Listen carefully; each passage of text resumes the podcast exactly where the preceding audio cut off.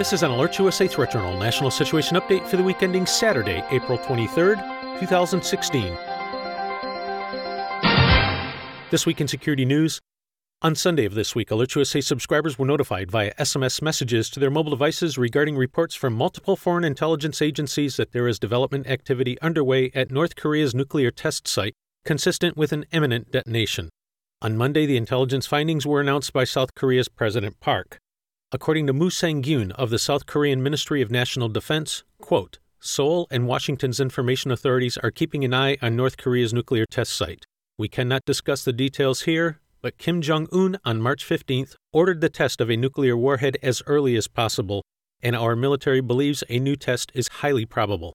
North Korea has the capability to conduct a fifth nuclear test at any time. It is believed that the test will either come in the form of an underground event or an above ground test of the DPRK's detonation systems. According to the U.S. Korea Institute at Johns Hopkins School of Advanced International Studies, satellite images show that North Korea appears to have resumed tunnel excavation at its main nuclear test site, similar to activity seen before the country's most recent nuclear test in January. The Institute said that a fifth test by the regime cannot be ruled out, since the North has demonstrated the ability to conduct detonations on short notice by slow rolling preparations. Additionally, the Information Center for Human Rights and Democracy, a Hong Kong based nonprofit, said Wednesday the Chinese government has deployed 2,000 troops along the border it shares with North Korea, with some of the troops responsible for measuring for radioactive material that could be emitted in the event of such a test. Speculation that another nuclear test was imminent also grew after a North Korean mid range missile test attempted on Friday of last week ended in a catastrophic failure. You can find more on this story in this week's issue of the Threat Journal newsletter. If you are not already a subscriber, visit threatjournal.com and sign up today. The publication is free and will remain that way. Alert USA continues to closely monitor the overall domestic and international threat environment and will immediately notify service subscribers via SMS messages of new alerts, warnings, and advisories or any developments which signal a change in the overall threat picture for American citizens as events warrant.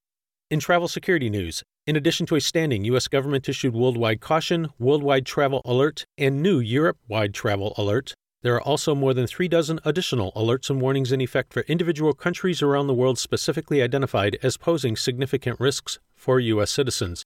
As always, if you are planning travel abroad, even to such common locations as the Caribbean, Mexico, or Europe, Alert USA strongly recommends checking out the U.S. State Department's travel website for safety and security information about your destination.